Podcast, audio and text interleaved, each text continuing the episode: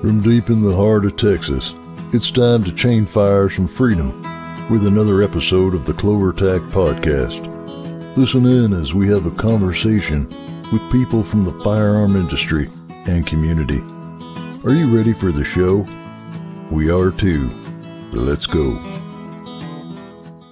What's up, crew? Welcome to another Clover Tac podcast. It is September the 8th, 2022. My, where has the year gone? Uh, so, welcome. We have uh, New York Prepper down there in the waiting room, hopefully, not eating all of the cookies. And uh, we're going to bring him in in a little bit, talk a little bit about his channel, talk about obviously some prepping stuff, and who knows where the conversation may go. Let me take a moment and welcome all of those that are listening in the fabulous world of replay, uh, whether this is audio podcast or YouTube or wherever it might be. Thanks for uh, thanks for joining us. And remember, like all the folks filing in live, you can come in and not only catch the stream live, but you can also participate out there in the comments. I will kind of flag those comments, keep them relevant to the topic and the conversation, and no off the wall stuff and things like that. Obviously, mind your manners and your language and all of that good stuff. Uh, and uh, there won't be any issues, but drop them out there. I'll flag them. Be patient. Uh, and we will get to uh, any of the questions that we have out there.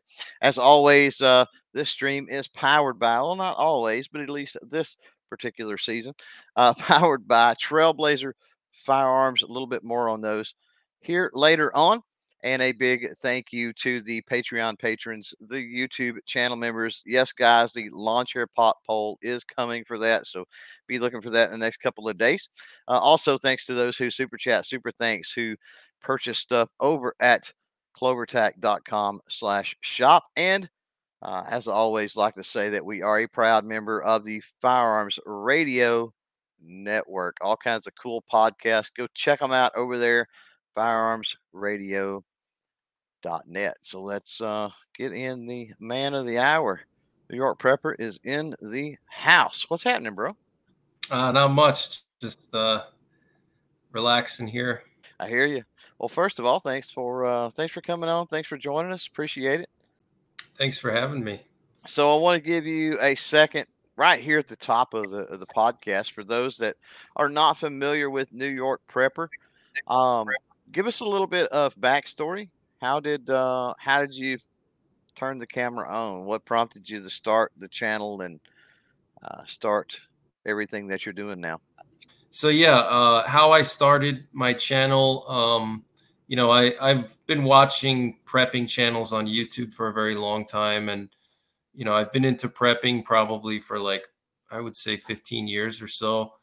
And uh, firearms, I've always been into firearms since I was a kid. You know, outdoors so I just thought, you know, why don't I give it a try and make a couple videos? You know, I had some thoughts that I wanted to share with people that I haven't seen certain channels cover. So I wanted to share my own thoughts about different things, whether it was prepping, whether it was survival, whether it was firearms. You know, there was a lot of ideas I had that a lot of people didn't cover in their channels. So I figured why not turn the camera on and and you know see what happens and um you know, I started out with just using my cell phone and my early videos were kind of like really low quality, you know. Um, so it's just crazy how how I look back at those old videos of mine and it, the, the, the progress from then. But um, yeah, that's kind of why I started my channel. That's normal. I think uh, I think we all look back and cringe when we see some of the uh, some of the old stuff that we do. yeah. so we got uh, Patriot out there. He says, uh, he says, Clover says, make sure you ask him about land nav. He's had a lot of good stuff.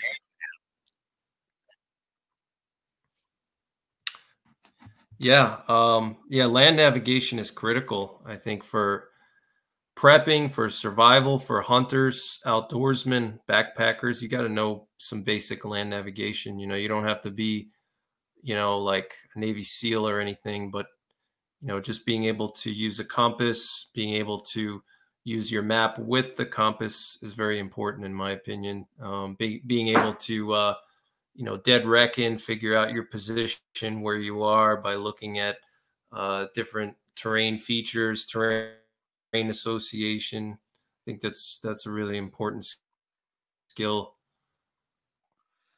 Yeah, and just having a map, I think, is something that probably most folks don't think about.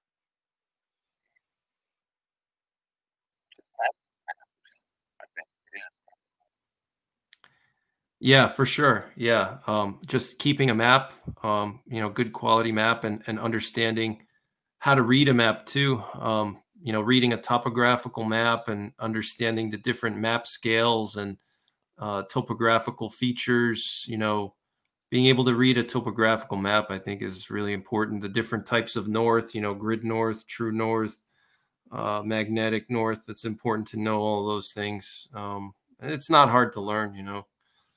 Right.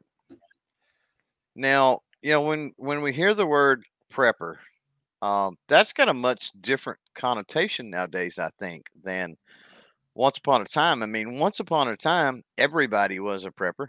Um, it was it was literally a way of life. Um, and even in today's world, in some parts of today's world, there are people uh, that would qualify as you know as preppers on a, a regular basis as a necessity. I think as time has gone on and and you know the supermarkets are right around the corner and all of this other stuff, prepping has become kind of a fringe thing, kind of a niche thing. Um, so I want to get your thoughts on, you know, what are your thoughts on the difference from the traditional sense of prepping and then kind of what that's morphed into maybe nowadays?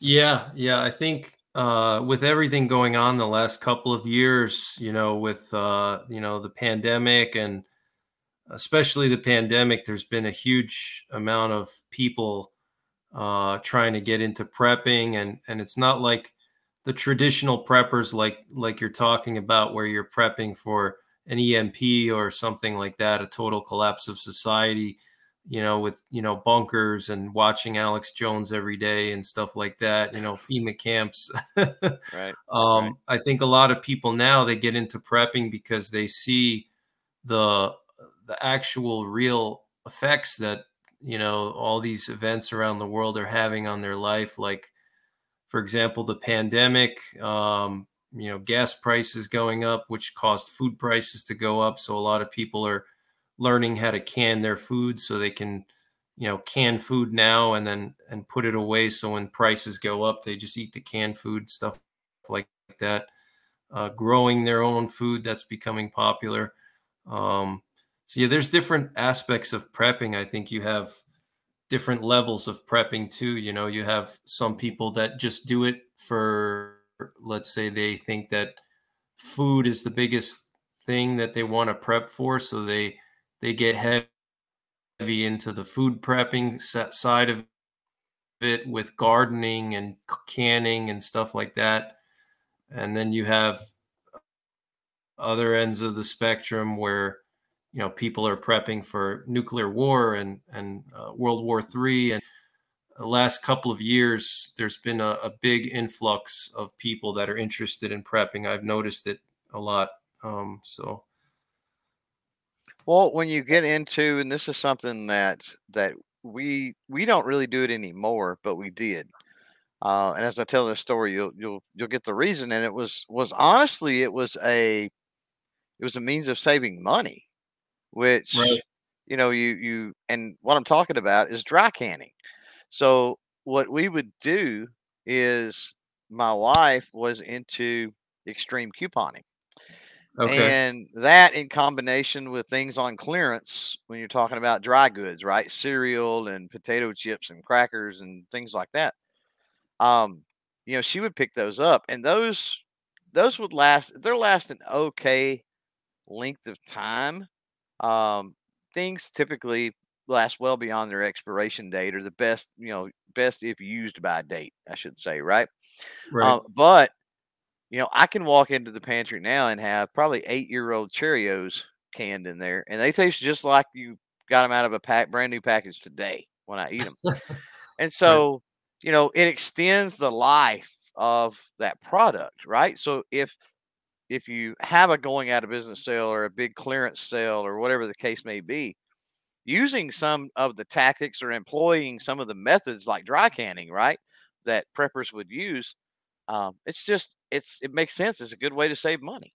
Absolutely. Yeah, yeah, absolutely. There's a lot of other things too besides just food prepping. Uh, for example, the use of a wood stove and alternate, you know, energy and heat sources like solar. Uh, wood stoves can save a ton of money and they're great. Also, if the grid goes down, you have a place you can cook your food and heat your home and stuff like that. Yeah, that that's a great point. Absolutely. Well, I think, you know, you said you kind of live out in the sticks. I mean, I'm the same way. Although we have had pretty darn good internet for decades now, which is is great. We're on a little co-op that really takes care of us on that front. Mhm. Uh, but when you live out in the sticks, one of the issues that you have, and I don't know if you you face this, and if that if that played in at all to your to your whole idea of of of prepping. I would not consider myself anywhere near on your level, but um, there are times, particularly in bad winters here. It's Texas. We don't get bad winters very often. Um, but when we do, things can be frozen over, tree limbs break, trees fall completely. Um, and you're talking about a loss of electricity sometimes, you know, up to a week or more. Yeah. Um, if if we get a hurricane that happens to come over this way, which is very rare, but again, it's the same deal. You're talking about being without electricity for a week. Yep. So, like, what what do you do, right? Do you have enough fuel for the generators? Do you have, um, you know, do you have alternative means of communication? Because I hate to tell you, yes, cell phone towers have a generator or a battery backup system, but that only goes so long. Exactly. So, you know, Yeah. and so did that, you know, living in the sticks, is that have you lived in the sticks your entire life and has that played a role in in your prepping? Oh yeah. Well, I didn't live my entire life in the sticks. I grew up like in the kind of a suburban area, and then uh, once I got into high school, I moved into the sticks. So pretty much most of my life living in a rural area. Um, and it is a lot different when you live in the country because you lose power a lot more often. And that was one thing that I I learned once I moved out of the suburbs. You know, in the suburbs you have um, the power grid is well maintained. You know, you have a lot of uh, linemen that are on standby. If something goes down, they fix it right away. When you're further out, you know, sometimes I remember uh, before I moved to PA when I was in New York, sometimes there would be a storm. It would just be like a basic summer thunderstorm. It wasn't like a, to- a tornado, just a simple thunderstorm, and the power would go out for like two or three days. You know, by the time the trucks come in, it takes them a whole day just to get the trucks to dispatch the guys. You know, then they got to clear the the branches or debris out of the way. Then they got to reconnect the line. It takes some time. You know, people today they just think that everything is just oh snap of the finger Right. the power's just going to be back on right away. It's not doesn't work that way. And um, so yeah, that definitely you know I've I've had a few experiences similar to what you're describing in Texas. I mean, we don't get a lot of actually ice storms up here because it's um it's actually in the winter it's cold enough where it's just pure snow usually. Mhm. Um, we do get ice storms, but they're not as bad as down there. I think. Uh, I think you guys get them Right. worse. But I remember w- one storm in particular was um, it was like I think 2013 or 2012. We had a blizzard on Halloween. It was like Oh we wow. got eight, 18 inches of snow in 24 hours and nobody expected it because it's like you know blizzard on halloween like nobody was Mhm. prepared it Right. just came out of nowhere and the the forecasters were saying oh it's just going to be like three inches or six inches at the most and then it's going to Mhm. change to rain and melt well it never happened that way it actually turned out to be like a monster storm and the temperatures dropped and it was you know it buried the whole area and we lost power for like three days and i remember um the, the bad thing about that storm was that initially the temperature was like just above freezing so we were getting like this like freezing rain and then the temperature dropped at night just below freezing, and that's when everything changed to snow. So you had like Mhm. ice first, and then you had this like, you know, just pounding of snow right on top of all the ice, and all the branches just broke, and Yep. you could just go in the woods and hear trees falling, like cracking everywhere. It was crazy.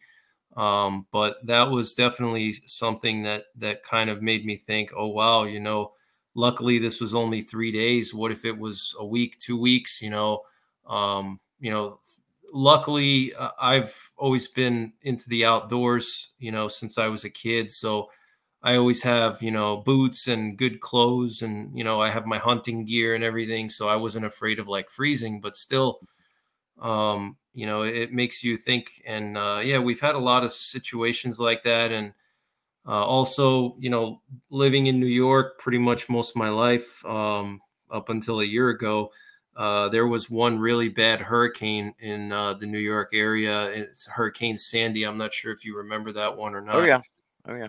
And um, you know that hit Long Island like really hard, and you know thankfully it, it didn't hit our area because we were you know upstate, but um, it hit Long Island hard, and I just remember just the the, the sheer chaos that happened there because nobody expected it. Everybody Sure. was you know eh, the the forecasters were downplaying it saying oh it's not going to be that bad and then you know there were people that didn't have power for like weeks it was it was pretty bad and and you know um i mean nothing like katrina or something like that but still it, you know you got to really see the the way people respond when they're not ready and when they're when they don't have resources there were people fighting over gas and just just total craziness you know and i said i don't want to be that person you know Yeah. Right. Right.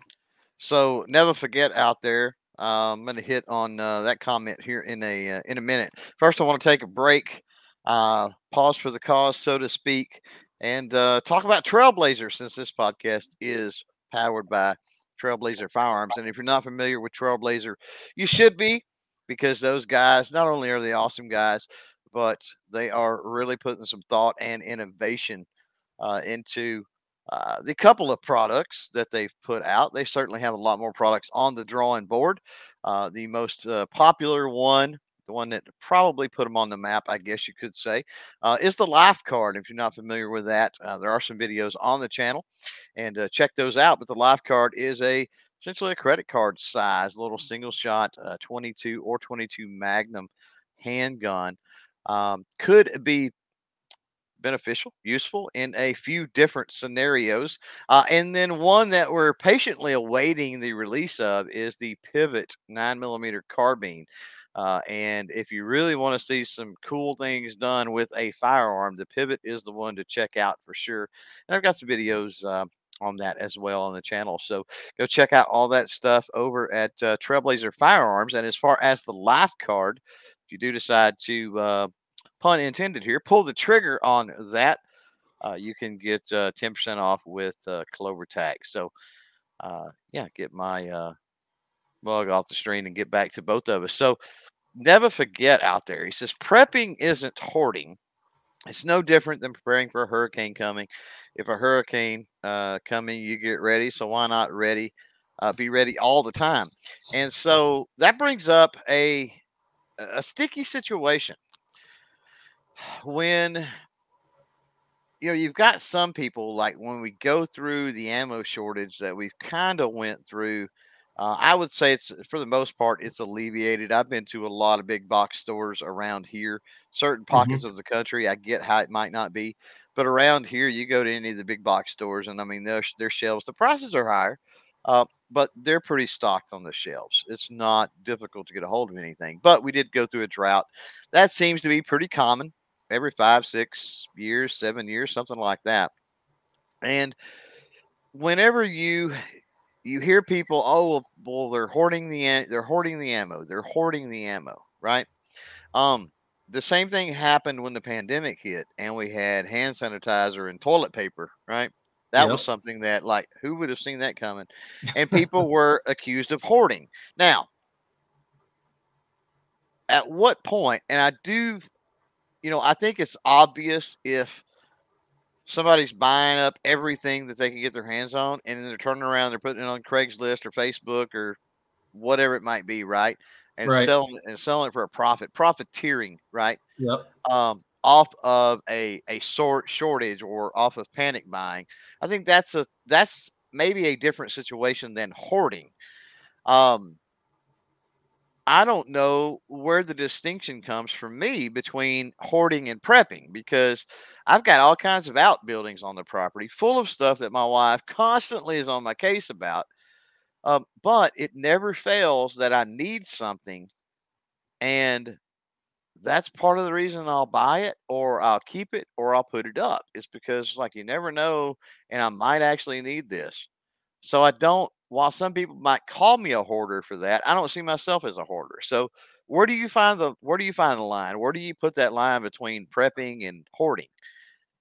Yeah, I think that's a great question because uh, you know it's easy to get carried away, and I've seen people get carried away, and uh, even myself, you know, uh, once when I first got into prepping, I you know you buy a lot of things just because you you think you need it, and then you don't need it, and it just sits around and you never use it. You know, like I think I have like ten or fifteen backpacks, you know, like bug out bags that you know when i first bought them they i thought they were good and then you try them out and they don't fit well and then you buy something better and then you have stuff that ends up laying around that you don't use you know um you know you have to be realistic uh you know i always tell people you prep to live you don't live to prep you know um it's easy to get carried away and yeah prepping is it, it, in a way it's fun you know because you know you're doing something that that's going to help you but you can get Mhm. carried away with it too and and panic buy you know panic buying is the worst thing to do um you just have to kind of realize that um you know you can you can buy you know a year's worth of food but you might not ever have to use a year's worth of food but uh, three months worth of food is is much more realistic you know it, three months of food doesn't take up a lot of space Mhm. but there's a lot of situations where having three months of food on hand will come in handy you know versus a year's worth of food that's great but you may not necessarily need that much you know so i think um and then that goes for everything like ammunition and, and stuff um if you have the money by all means you know if you have the money and you have the space if that's not an issue for you then of course you know stockpile as much as you can but Mhm. if you're like me or most americans you know you know you're on a budget and you have you know you don't have a a, a mansion or anything where you can just pile up all kinds of stuff and bunkers everywhere Right. um you, you have to kind of draw a line and and it, it- it's you got to kind of think about it in, in your own you know everybody's situation is different so i'm not just Mhm. going to say you know that's too much or this is too little because you got to figure out at what point is it too much you know if you're piling up food and you don't have room in your own house to move around and you just have you know piles of stuff everywhere that's an issue right Right. Yeah. But i always Well, tell people also- i yeah You know, also if you're not if you're stocking up, you know, piling up so much and not paying attention to how it's kept and the expiration dates where it'll go bad before you ever get a chance to use it. That makes no sense. Exactly. Yeah, you have to rotate your your Mhm. preps. You know, rotate them, and um, that's that's very important. Uh, a lot of things will go bad, and and uh, I'm glad you mentioned like storage. Um, you know, one thing that I do is I I try to keep all my stuff in a in a dry area. That's very important. Dry and and relatively stable temperature. So Mhm. I keep like most of my preps either in my basement or which I have a dehumidifier there to keep the basement dry. And then I have some other rooms like in my house that I keep stuff. So it's mostly temperature stable and climate controlled. And especially like stuff like ammunition or powders, primers, things like that. You definitely, definitely want to keep the humidity under control. You know, you don't want Right. to put stuff in your garage where it's going to be like 90 degrees one day and the other day could be below freezing or something, you know? Right. Um, constitutional Jesus out there, what I like to call him anyway, he says the difference between prepping uh, and hoarding is organization, but even then, it's still prepping. And and I think so. I think you know, kind of like I was talking about the food, but it could be anything. Like you know, I like to keep. Heck, I just used some one by what it was it one by twelve today. I had a couple of uh, uh, mm, three to four foot sections, right, of one by twelve lumber. So I always yep. keep my scraps. I mean, I don't keep little bitty things, but always right, right. keep um, my scraps. But you know, I keep them in a place that's covered and you know dry, and it's not like it's raining on them or anything like that. Right. And so, um, you know, I think there's a difference between when we're talking about hoarding or prepping or whatever. I think there's a difference. A hoarder would maybe just pile all that stuff up in the backyard, right? Right. And and not keep it in a fashion that way when they need it, it's usable, right? Right. Um, and it's kind of the same way I think with the uh, with the food. It kind of works the same way. I mean, if you're not storing that stuff properly, if you're not paying attention to it, then what good is it going to do in a in a prepping situation? And the answer is it's not, right? Exactly. Yeah, yeah. Um I agree and and uh you know, I think also hoarders are not really very methodical with what they do, you know, they're not thinking through why am I buying this? How am I going to use it? Do I know how to use it? They just think just like with the pandemic, you know, with the ammo crisis, I think there were a lot of people that never shot a firearm in their life. And they're just like, wow, I just got to buy this ammo. And I don't even know what kind of ammo it is. I don't know. I don't even have a gun for it. I just want to get it, you know, just right. that, that to me is just hoarding. And that's like kind of dumb, you know, but yeah. Yeah. You know, got G23 out there. He says scrap wood is kindling. Um, it depends on the size of the wood. I don't know if you priced lumber lately, but I was super thankful I had that four foot, whatever it was, piece of one by 12 because those aren't cheap right now. So, you know, having that, uh, there's no way I would, uh, I would burn, burn it. it now. now, if it is, you know, it depends on the dimensions, right? Uh, like I said, I'm not going to keep every little cut off and things like that, but um, if it can be used, you know, if I see it, it might have a use later on. I'm gonna, I'm gonna keep it around. Just me. Um, yeah, let's let's hit a palate cleanser. Uh, got a lot of folks uh, joining in a little bit late, which is, is perfectly all right.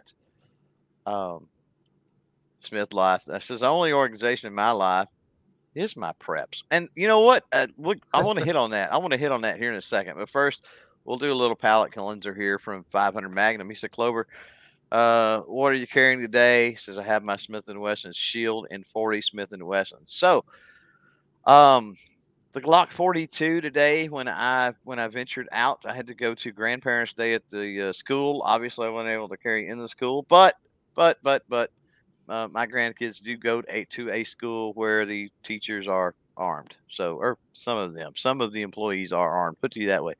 Um, and uh, was a, there was a pretty good law enforcement presence there actually today with the influx of all the grandparents coming and going and, and the chaos with all of that. Um, and of course I know those guys, so it was great to have a conversation with them or whatever. So, uh, yeah, didn't get to uh, didn't get to carry it much. Uh, as far as around the property today, um, yeah, I ditched the 42 and went with the uh, the Girsan MC 1911 Hunter in 10 millimeter because uh, 10 millimeter is the best millimeter. So, uh, if I'm going to be around and uh, stumble across something, I want to make sure I got a big enough round to handle that on the property anyway. Um, what about you, Prepper? Did you uh, did you find yourself carrying anything today? Yeah, that's uh, one thing that I try to do as much as I can now. And I actually just recently had an experience. I'm going to probably do a video on it soon. But I, I, I had a life life or death experience recently where um, kind of learned learned a little bit of a lesson from it about carrying. Is that you know you should definitely carry as much as you can if you have a, a permit or you live in a constitutional carry state whatever the situation is if you can legally carry carry as much as possible you know and um, i think yeah today i i I didn't really go out much, but I did do a few errands. I always carry my uh, 44 Magnum snub nose, which a lot of people would think is overkill, but actually with the short barrel, it's just a little bit more powerful than a 10 millimeter. And then with moderate power loads, it's kind of like like a, a, 10 millimeter, like a hot 10 millimeter, um, mm-hmm. which for me, you know, I don't I don't live in New York City or anything. I'm not super worried about over penetration. Um, and and honestly, I, in certain situations, I want to have more penetration. Just like you said, you know, you want a little bit more power with that 10 millimeter. Sometimes it's a good thing, you know. Right. Got uh, Mr. Knives out there. Hasn't seen me in a while. He's just 38 Super Shell. Rule them all. Uh, I like 38 Super. It, it, it doesn't have a uh, doesn't have a really big following in the uh, in the states, unfortunately. Uh, James showing up out there. He says I've been sub to prepper for a long time. He's taught me so much about prepping in different situations. So uh, definitely definitely people out there that uh, that you have helped. Let me uh, let Glad me hit on that. this one right quick. Um, the Smith Life. What uh, they said the only uh, organization in my life is my preps. And so, you know, that's that's an interesting comment. The reason I wanted to come back to that is there are people in this world that are not organized. And there also are people that are they seem like they're not organized, but they've got their own weird mythology to organizing stuff. Yep. um so prepping could be one of those things even on a even on a smaller basis uh, i think prepping could be one of those things that helps you with your organizational skills potentially oh yeah absolutely yeah uh, for sure because you got to keep track of everything. Uh, another thing that you know I, I, started to do and i recommend people do is like you were saying with the uh, rotation of the preps you can keep like a little logbook so you know like where eh, you know let's say you bought uh, rubbing alcohol today or bleach you know and it has an expiration date. Usually bleach goes bad after a few months. You keep a logbook so you know okay I, I, know that i have to rotate this out or use it because it's going to go bad and, and kind of keep track of everything so yeah definitely helps with organization uh, absolutely yeah that's a great great point yeah, Constitutional Jesus says prepping's helped uh, him get better organized in other parts of his life. Yeah, there's always going to be overflow. WD out there throwing his uh, EDC says Glock 30, 45 AARP for the uh, for the EDC. I don't have a problem with that. It's a Glock. It's 45 ACP. Pretty solid. Uh, pretty solid choices there. So yep. um, I'll give you a grief, but uh, yeah, pretty pretty solid. Um, now you were talking earlier, you were talking about, you know, growing food. And I always say that I don't care if you even if you live in an apartment in a big city, learn to grow something edible. Um, you can learn to grow, I mean, bean sprouts, alfalfa sprouts, you can grow in an apartment. Um, herbs and things you can grow in an apartment. Yep. Um, if you've got a balcony, anything like that, something where you can put hanging plants, I've grown cucumbers, tomatoes, all kinds of things out of hanging baskets. Um, learn to grow is what I tell people. Um, always be growing something.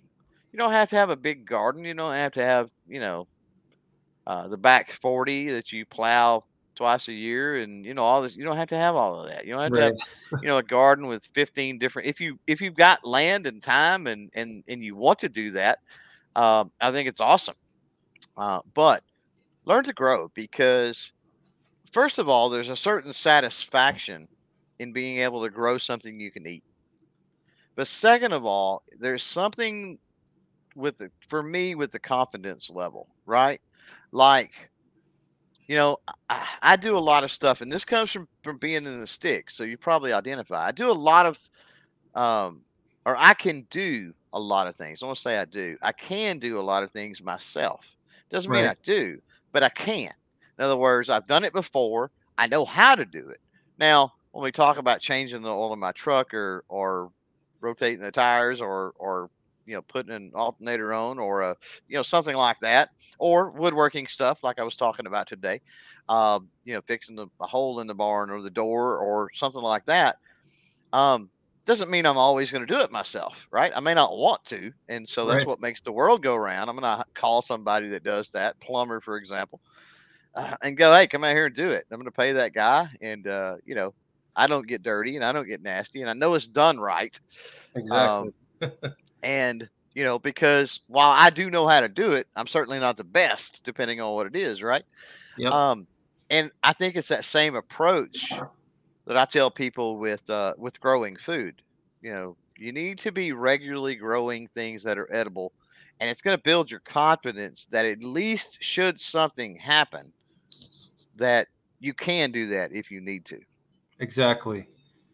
Yeah, uh, that's exactly right. I mean, having those skills, you know, growing food is just, it's a whole thing, you know. I mean, just talk to any farmer. I mean, there's just so much that goes into farming. People think it's like, oh, you know, you just plant some corn and cut it down. There's like crazy, like so many things. Like I'm surrounded by farmers, and, you know, like when I talk to them, they tell me about like the percentage of like moisture in the corn and they cut the corn at night instead of the day and there's just like so many things that go into it and i mean it's a huge thing. It's it's you know um, it's better to start now and learn about growing food now while the grid is working and you can read books and you can talk to people and you can practice you know.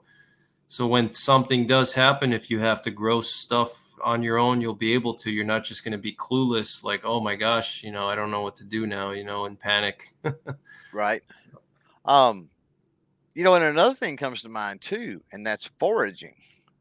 Yep. Um, a lot of people don't. There are some very nicely edible things out there in the woods. There's also things that will kill you. Yes, and and so. You know, it's something that you definitely want to brush up on, whether it's a wilderness course or we have access with with at the palm of our the palm of our hand, the, the tips of our fingers nowadays. Yes. Um, that I'm sure you could Google what are wild edible plants in my area or something, right? Yep. And and then maybe go out on a hike and and try to look for some things, right? And find exactly. some things. Um and I say that because it, it freaks people out, but I talk about um, something that grows wild here uh, as an example. That's that's pretty amazing, and the nutrition value super high. Um, we all know that spinach spinach is a superfood. Um, but one thing that grows wild here is called poke salad. Hmm. I never heard of it. And you have to boil it down a couple times. This is where otherwise it may make you sick, right? Right. You have to parboil it a few times. And the preparation is way different than just going to the store and buying spinach and throwing it in a pot with some eggs, right? Um, way different than that. However, um, you fix that stuff up with some scrambled eggs, um, and you can't I, I, guarantee if I if I fed you it, you would think it was spinach and eggs. You couldn't tell the difference. And nutritional wow. value is essentially the same, and it grows wild all over the place. But you got to know what it looks like so yep. that you get the right stuff, and um, you gotta you've got to know how to prepare it. But again, it gets back to an information thing, right? Like there we have we're in an age of information. Yet I think so many people they I don't know whether it's the the the wheel. They don't have the wheel to to learn more about things. And in a way, I mean, correct me if I'm wrong, but isn't learning things and knowing things isn't education, isn't wisdom, isn't that sort of stuff? Isn't that a, a, big part of prepping? Like if you had no tangible goods, but you had all kinds of information, right? That would be almost as good wouldn't it? Oh yeah, absolutely. I tell that to people all the time that, you know, one of the main things for prepping is is not so much stockpiling ammo and food and and firearms, you know, and that's great. It's great if you have that, but what happens if all of that gets taken away for some reason, you know? Let's say let's say you buy yourself 20 acres in the mountains, you put a cabin on it, you stock it with stuff. What happens if, you know, uh, a tree falls on your cabin or a, a, twister comes through and destroys it, you know, all your preps are there, everything is gone. You know, you can't just rely on on material items. You need to have knowledge. You need to have also, you know, knowledge is something that you can take with you everywhere you go. It's never going to leave you as long as you know your you know your mental capacity is or your faculties are still working properly. You know, and not messed up for whatever reason. But your knowledge you can take with you. It's free. It's easy to, you know, there's like ebooks now. You can buy an ebook for like two bucks sometimes, yeah. you know.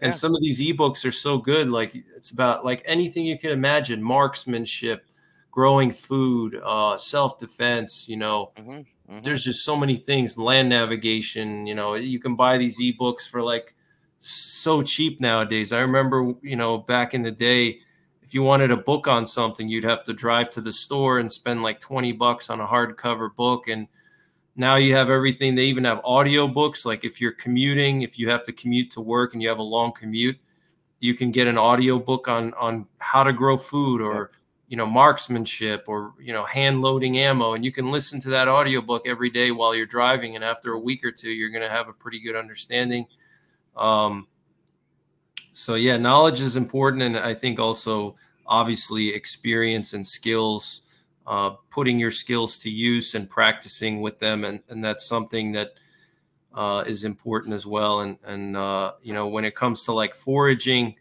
uh, I'm glad you mentioned that because so many people they don't even know what's around them. Like um, right, yeah, totally. Like because it's our society, you know, we we live in our houses or our offices or in our cars. We never actually venture out into the woods to see what's out there, you know, and and just knowing, you know, your area, you know, what kind of trees grow in your area, what trees are good for firewood, what trees can provide nuts, you know, uh, understanding the different wildlife and their habits, you know, and and stuff like that, and and the, the local climate, you know, being very familiar. And that only comes with you know obviously research and, and and reading but also going out there and spending time outdoors and understanding learning.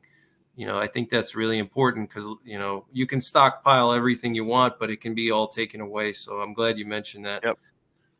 Yeah and i mean people don't don't think about uh, well i hopefully I'm, i remember this so i don't want to get away from the knowledge thing too far because what i wanted to say is one thing that I like to do is either have a book or print it.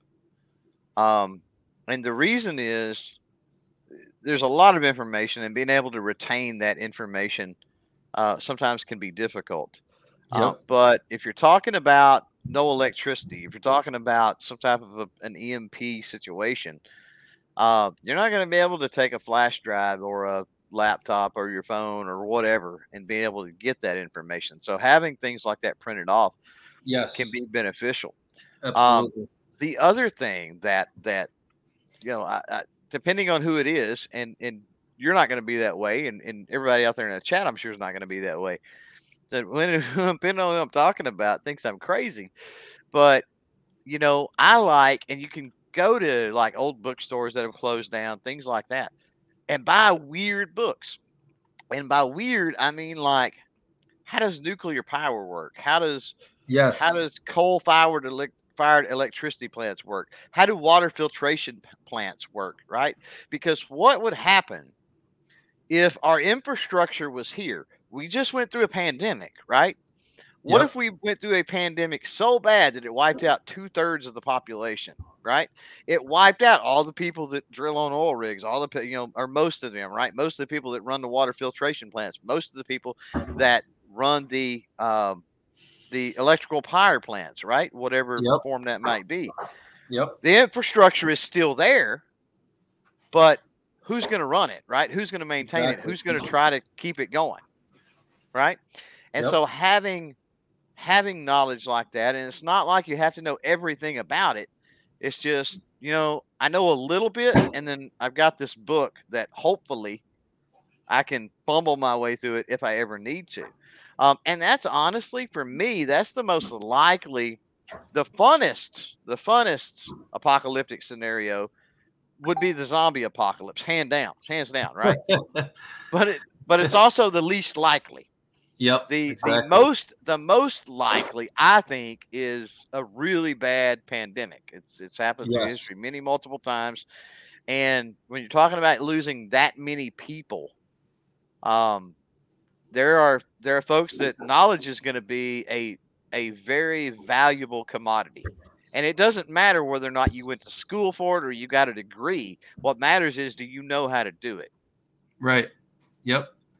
Yeah, I, I agree with you. You know, understanding a lot, there's a lot of stuff in our society that it's like we we don't understand how things work, but they're so critical for our everyday life. And and we just people don't bother to read about, like you said, nuclear power or even understanding uh, like nuclear war, you know it sounds crazy, but um, you know, 90% of Americans now they have no idea what you know how how would a nuclear war play out? You know what are the main targets? How do you protect yourself?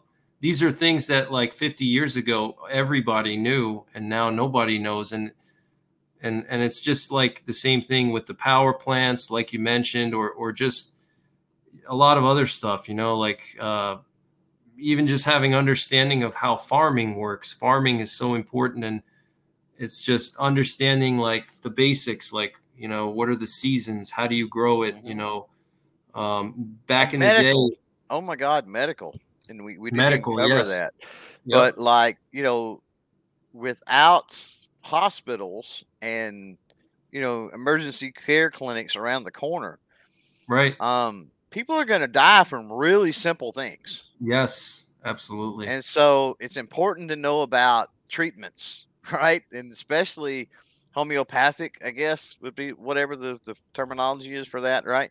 Um, you know, home remedy treatments, if at all possible.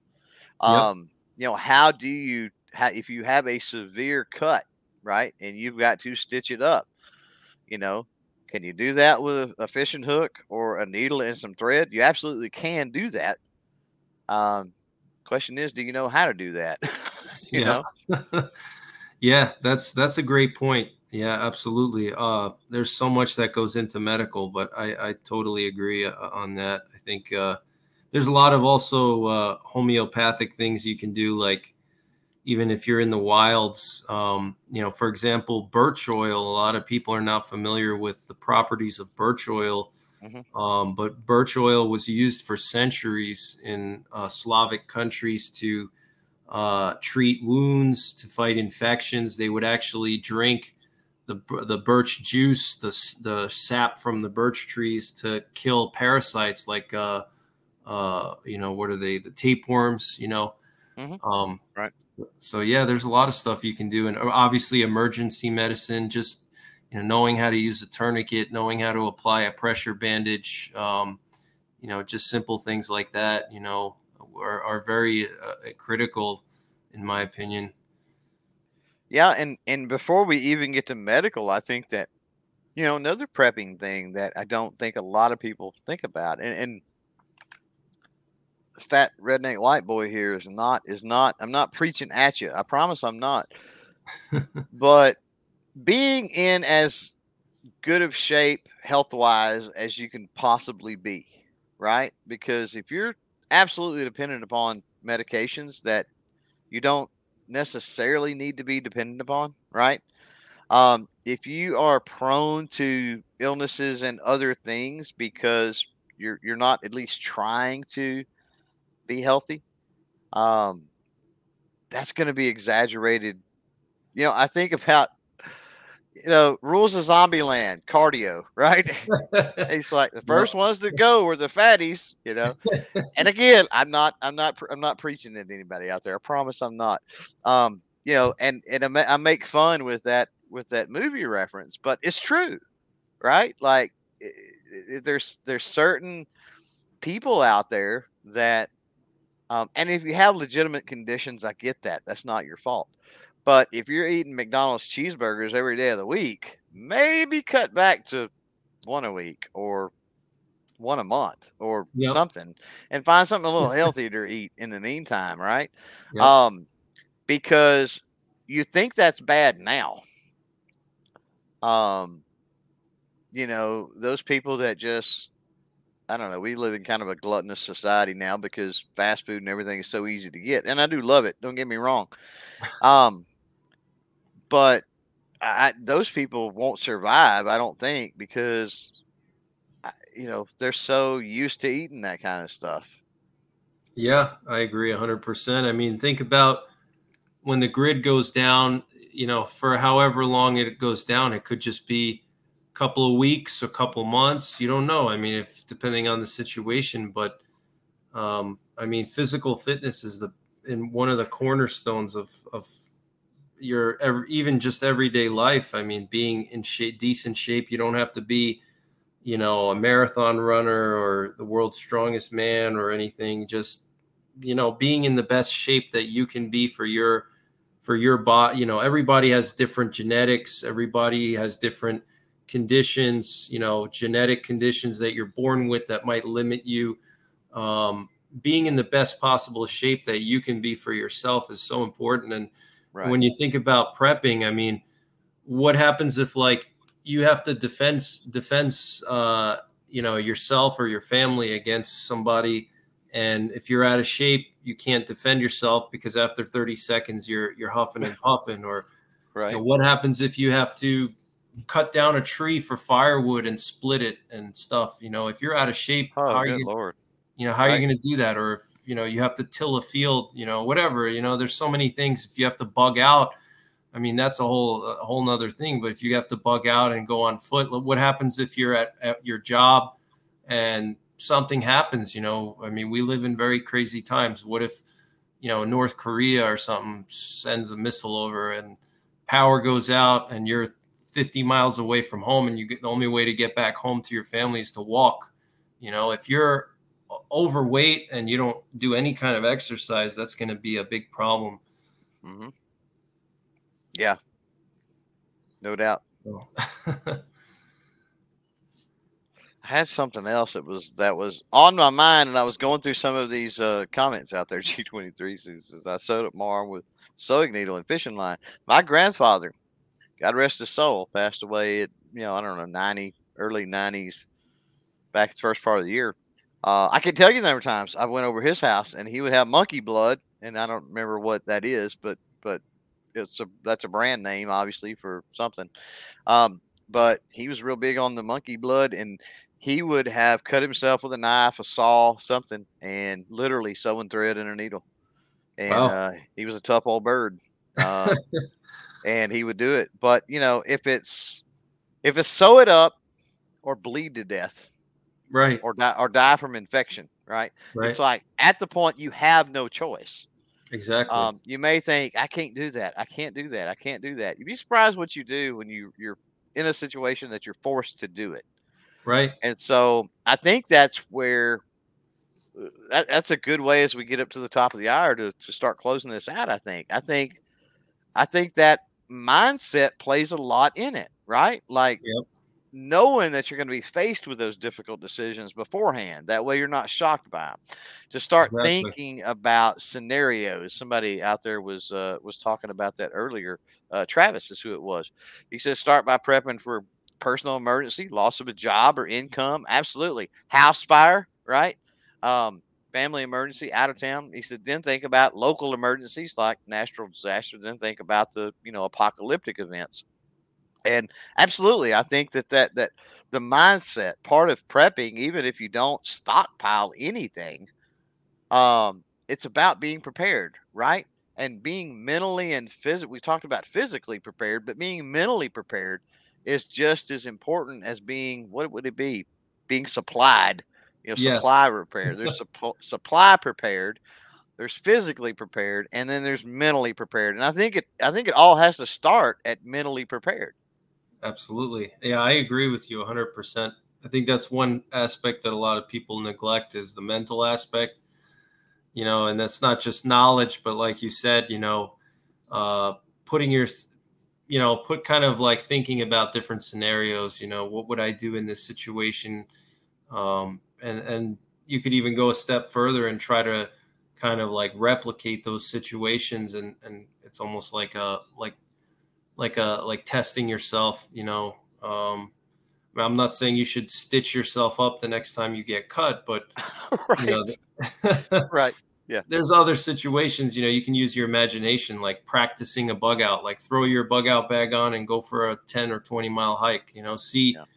you know see what what are the gaps in your gear you know is or do your boots fit well you know was the pack too heavy Uh, do you need to do more cardio, etc.? You know, did you did you did something surprise you along the way? You know, so yeah, the, the scenario aspect is is really important. That's that's critical. Right. Got grumpy guys out there. Thank you, Methodlade. That is uh that's it. That is it. Uh, I it's I've always heard it monkey's blood for years and years and years and years, decades, my whole life. So I can't ever remember that. Um, but yeah, when you're talking about when you're talking about things like stitches on yourself or something like that, you know, they do sell. You can get on Amazon right now. They do sell kits that uh, they're for EMT for not EMTs, but but medical personnel, right, to train on. They do make right. kits to practice that kind of stuff. Yep, that's um, true. Yep. And and you can uh, pick up actual sutures. So, you know, um, the ones I have, I've got um, I've got a lot of different medical things. My um, I've got an aunt that teaches uh, in a nursing school, has for almost her entire life or in her entire career. Um, but the hospitals will donate things that are like close to ex- quote unquote expiring, right? Right. But things like sutures, it's like they're sealed up in alcohol. You know what I mean? It's like, right. what is there to go bad if the seal's not broken? Like, right. and they're still in alcohol. It's like, are they, are they, you know, are they going to be bad? You know, and it all has to do with how they're kept and other things. So I'm just saying that there's, there's ways to uh, get some of those supplies that you may not think. Uh, super glue was one of those things when we're talking about cuts. Yeah, uh, I was just gonna say super glue. Yeah. Uh, you know, if you have to, you know, sure. But I would agree with you. Don't do it unless you absolutely have to. You know, last yeah. resort. Right. Um, you know, seek seek proper medical attention first. Um, you know, if you if you at all can. So, um, so now she fires out there uh, I guess she got to where she was going. She said she was driving earlier. Hopefully, she's not texting and driving. Says keep a list of all your emergency contacts and resources uh, on a paper, and then take a pic of the list with your phone. Um, yeah, I like uh, I like that idea. And then we had another one. Oh, uh, Mr. Roboto up here, and, and, I think this this this is a good one really to end on. He says get to know your neighbors. Uh, uh, be nice to them be helpful. Um, yeah, I think I, I, think I think knowing the people around you. We live in a world where people literally live next door to pe- other people for years or decades and have never met them. That's sad. Um, yeah, you know, and we live in a world like that, and so, um, you know, here there's a lot of value in knowing people. You know, I live like you said in the sticks small towns everywhere. Everybody knows everybody. And so if a situation comes where now the communication would be difficult, right? Potentially. But if a situation came up in you know whatever disaster apocalyptic scenario that we've got, odds are I know someone that can probably help me do or tell me how to do, right? Whatever yep. it is I need to do. Absolutely. Communication communication is going to be going to be the problem. Yep. So, uh, but again, that gets back into whatever it is. If it is a you know pandemic style situation, hopefully they've lived. Um, but you know, communication won't be nearly as bad as you know an EMP or you know something of that nature. Um, Prepper, I want to give you uh, a couple of minutes here, uh, if you need that long anyway, to um, tell folks before we get out of here, where all are you at on the social medias and anything important you got coming up? You need to get out there, whatever. I'll give you the floor again. And uh, this is the shameless promotion section of the podcast. So get after it.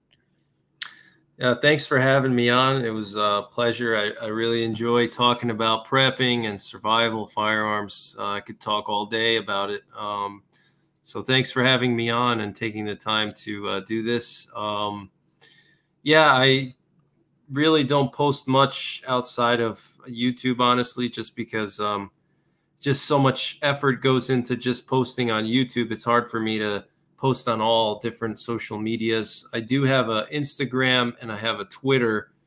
Um, I usually just use the Instagram for kind of like um, not so so much like heavy stuff, you know, like the world is ending tomorrow or something like that, or you know, it's kind of more light and just me sharing stuff. Like if I'm out on a hike or I'm at the range, I'll snap a pic and share stuff. It's kind of more like behind the scenes New York prepper, and then uh, my Twitter, I use that if I have to do some kind of quick update or if I have to share something that I can't share on YouTube because of YouTube's policies.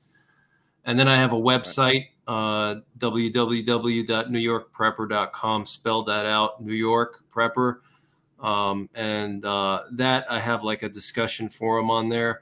It's free to join if anybody's interested. Um, you just have to uh, register.